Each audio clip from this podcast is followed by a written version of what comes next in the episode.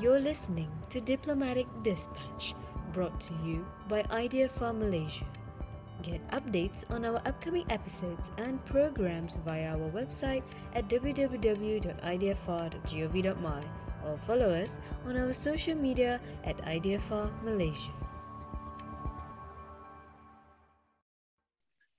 Minister Saifuddin Abdullah's visit to Sweden, Denmark, and Norway from 29th of May to 5th of June 2022 was a foreign minister's first official visit to the three countries.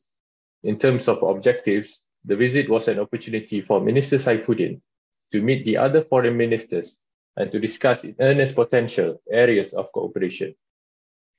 Diplomatic Dispatch caught up with Her Excellency Nur Ashikin Muhammad Taib, Ambassador of Malaysia to the Kingdom of Sweden, a month after the minister's visit.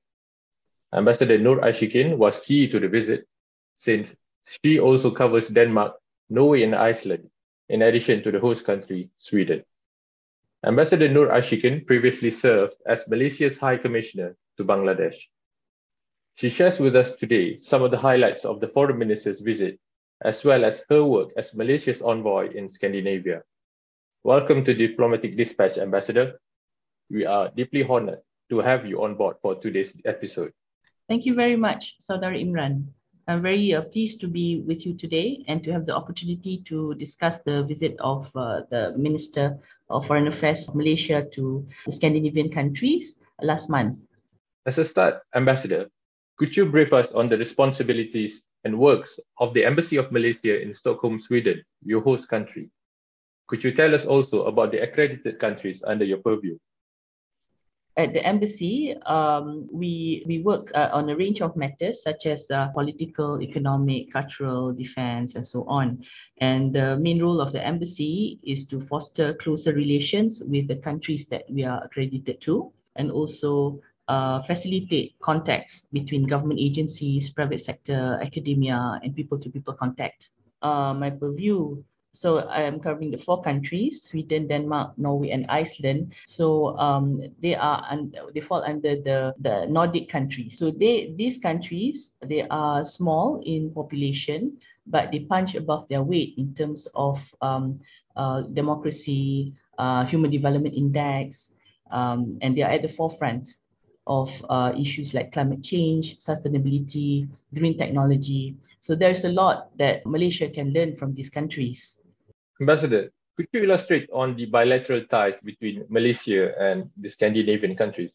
Yes, of course. Our relations with the Scandinavian countries can be uh, considered to be uh, warm and close. Many of the countries actually set up, you know, they, they have relations with us since our independence. For instance, our diplomatic relations with Denmark began on the 31st of August in 1957 itself. Malaysia and Sweden's diplomatic relations was established in 1958 and uh, Norway and Malaysia, uh, Malaysia-Norway relations was established in 1969.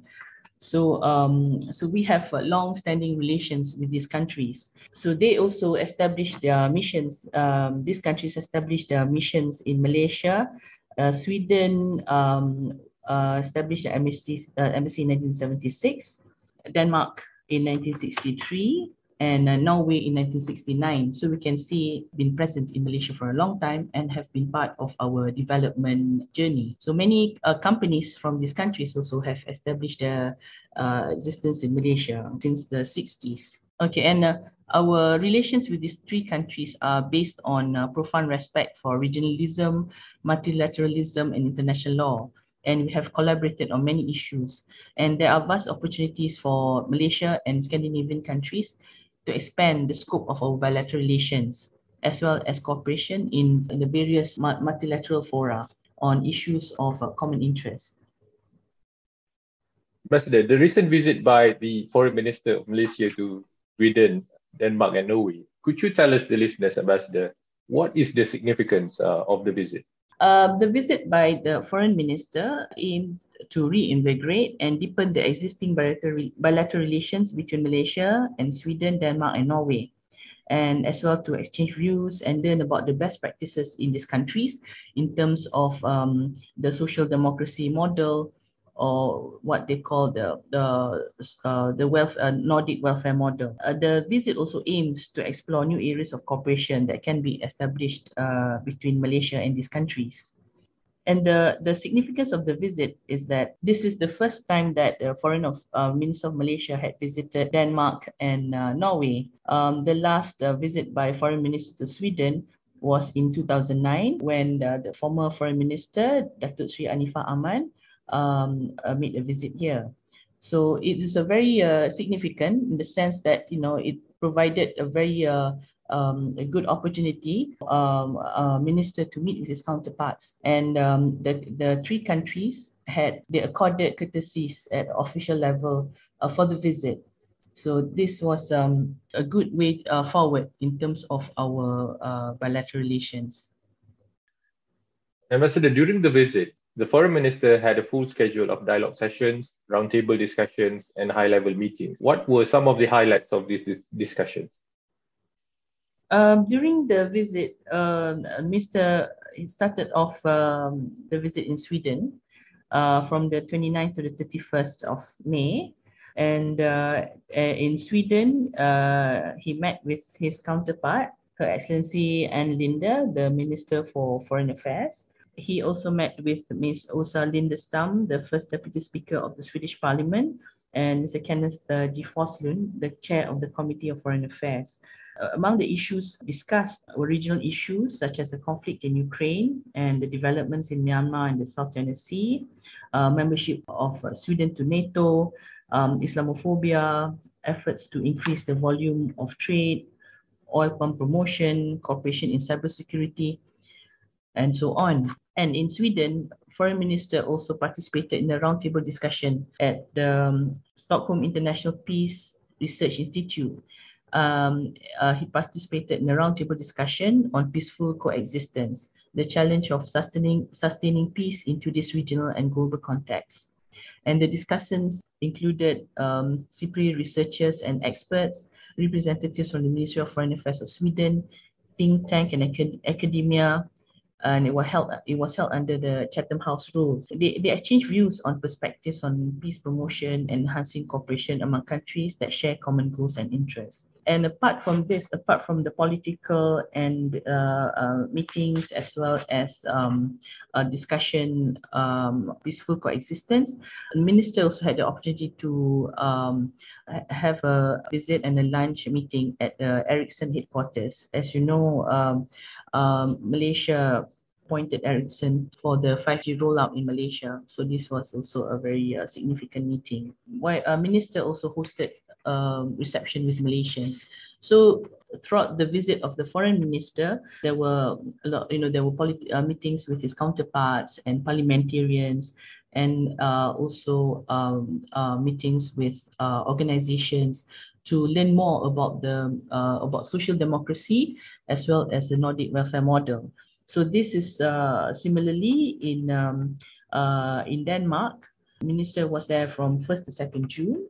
Uh, he met with his counterpart, Mr. Jeppe Kofod, the Minister of Foreign Affairs of Denmark, and uh, he also met with um, Ms. Uh, Her Excellency Kristina Háfoss, Secretary General of the Nordic Council. They discussed uh, at length uh, on efforts to strengthen cooperation, including exchange of expertise and experience in maritime technology, uh, digital economy, and food security, uh, and potential collaboration in the areas of digitalization and climate change.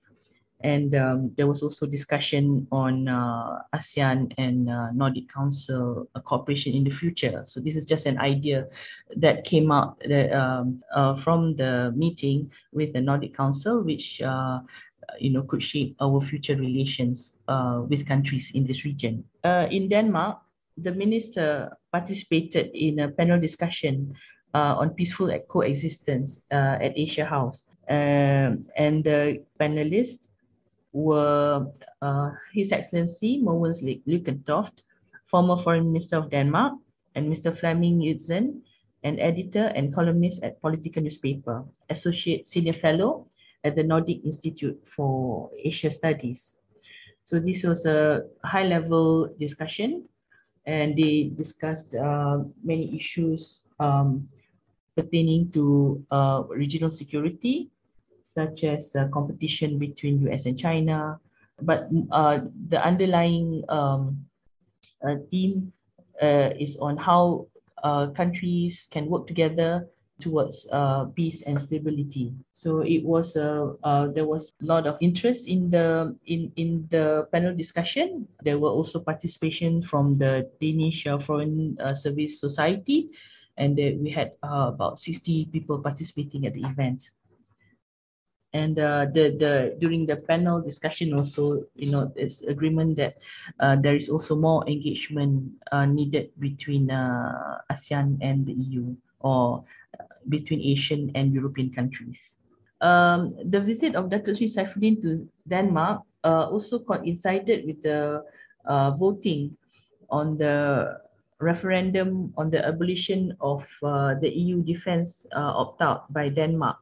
So this, so this was on the 1st of June.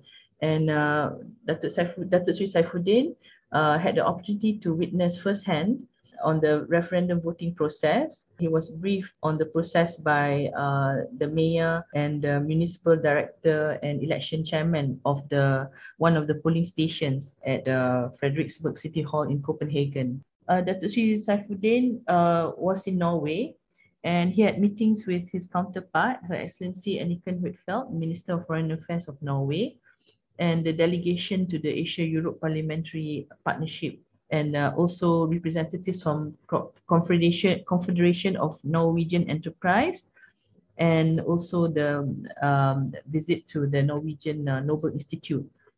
So during uh, these visits, um, there was a, a, very rich discussion in terms of uh, what conflict in Ukraine, crisis in uh, Palestine, um, and uh, regional issues again in Southeast Asia, Myanmar and the South China Sea, and Norway also spoke about their, uh, their efforts at, as a non-permanent member of the UN Security Council for, for 2021-2022 and also cooperation between ASEAN and the Nordic countries. So all in all, uh, to the three countries, you know, had provided the opportunity for strengthening ties between Malaysia and all these countries and um, especially for countries like Denmark and Norway, where this is the first time that the foreign minister is making a visit, it was indeed you know significant in terms of um, the way forward in strengthening our ties with these countries. All right, so there were indeed a lot of uh, dialogues and discussions, meetings that were productive and uh, fruitful during the visit. Ambassador, uh, being an ambassador to a country is certainly no uh, small task as it carries with it, among others, the responsibilities of maintaining diplomatic and economic ties with foreign nations. Uh, Ambassador, throughout your current tour of duty, which is now in its uh, fourth year, can you share with us some of the challenges that you have faced as an envoy to Scandinavian countries? It's, it's been an honor and privilege for me to um, discharge my duties here in Stockholm and Scandinavian countries, you know, score highly in terms of uh, rankings, in terms of uh, democracy, quality of life, and uh, but of course there are challenges as well. Uh, well, I, I can summarize maybe three three C's: the cost of living, the climate, and the culture. In terms of cost of living, Scandinavian countries are among the you know they have the highest uh, cost of living in the world and so that of course comes uh, with um, with uh, the challenges in terms of uh, operating our mission in terms of our budgeting. So and it's a, a challenge is um, in terms of traveling and uh, to to these four countries to ensure that um, you know we are able to discharge our work properly. So that that that's a challenge uh, in a sense you know in terms of not having um, the sufficient allocation to to discharge our work properly. But you know, during the COVID, we uh, worked. Uh, you know, we had virtual meetings, so that that helped actually in terms of uh, keeping our contacts with uh, the countries that that we cover from here. And climate, you know, Scandinavia, it's um, they have uh, very long. Uh, they are known to have long dark days and uh, um, in in for instance, in November, sometimes there's no sun at all for one whole month. So that for for someone from well for even for the locals, they find it uh, quite a challenge living in uh, this kind of uh, climate. Uh, and the other one is culture. Culture um, in terms of uh, work culture. Um, there's a high level of trust here in the institutions and you know among people. So say um, on sick leave, for example, uh, in Malaysia, you know, people get, you know, when you are sick, you have to get a medical certificate. But here, uh, people will call in sick, uh, call the employer to say that they're ill, and um, and then they don't come to work. But there's a very high level of trust you know. So that is something that the uh, for us that we we can learn from here. I mean this is one of the uh, uh, attributes of uh, uh, fully a full democracy where there is a very high trust in in the institutions and the challenge for us when we were uh, organizing this visit was that there were uh, a lot of holidays uh, in Sweden and in Malaysia. So we were working through the Easter holiday, the Hari Raya, and then there was the Ascension holiday where people took uh, long breaks and long weekends. So so that was quite uh, quite a challenge for us. That's another another challenge actually. We're a small mission. Uh, now there's only Miss Diana first secretary and me, and then uh, one EO. We didn't have a, we didn't have a PA for quite a while. The our, the last PO went back in November, so we're getting a replacement only in August. So it has been very challenging. Uh, you know, it's uh, I mean we have a uh, our our support staff. Uh, I mean they, they they are helping us with our carrying out our work here. Yeah, but you know at the must have been challenging uh, during the visit. Yeah, very much. So we also had we had assistance from uh, uh, apa ni Miss Shamini from Zagreb. She came to she she assisted us in Denmark. So she came earlier, uh, to you know and and and uh, to prepare for for um you know for the visit. Okay, Ambassador. The last question. Eh? Um, before we end, Ambassador, perhaps uh, you can share with us your vision in enhancing the relations between uh, Malaysia and the Scandinavian countries? Thank you for the question. Well, as I mentioned before, Malaysia and the Scandinavian countries have enjoyed uh, long-standing uh, diplomatic relations.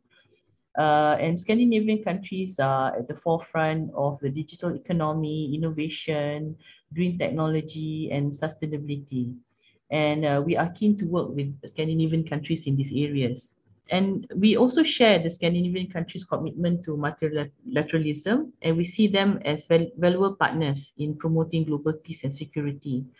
And as our countries attach high value to principles of human rights, democracy, and rule of law, um, we definitely uh, would like to see more high level um, uh, visits between uh, Malaysia and um, not only these three countries, but also Iceland, because this is the way to further promote uh, stronger relations uh, between our countries. Your Excellency, it was a pleasure to have you on our podcast today. Thank you. Thank you very much, Saudara Imran. It was a great pleasure for me. Thank you. This concludes this episode of Diplomatic Dispatch. We look forward to having you with us on subsequent episodes. Stay tuned.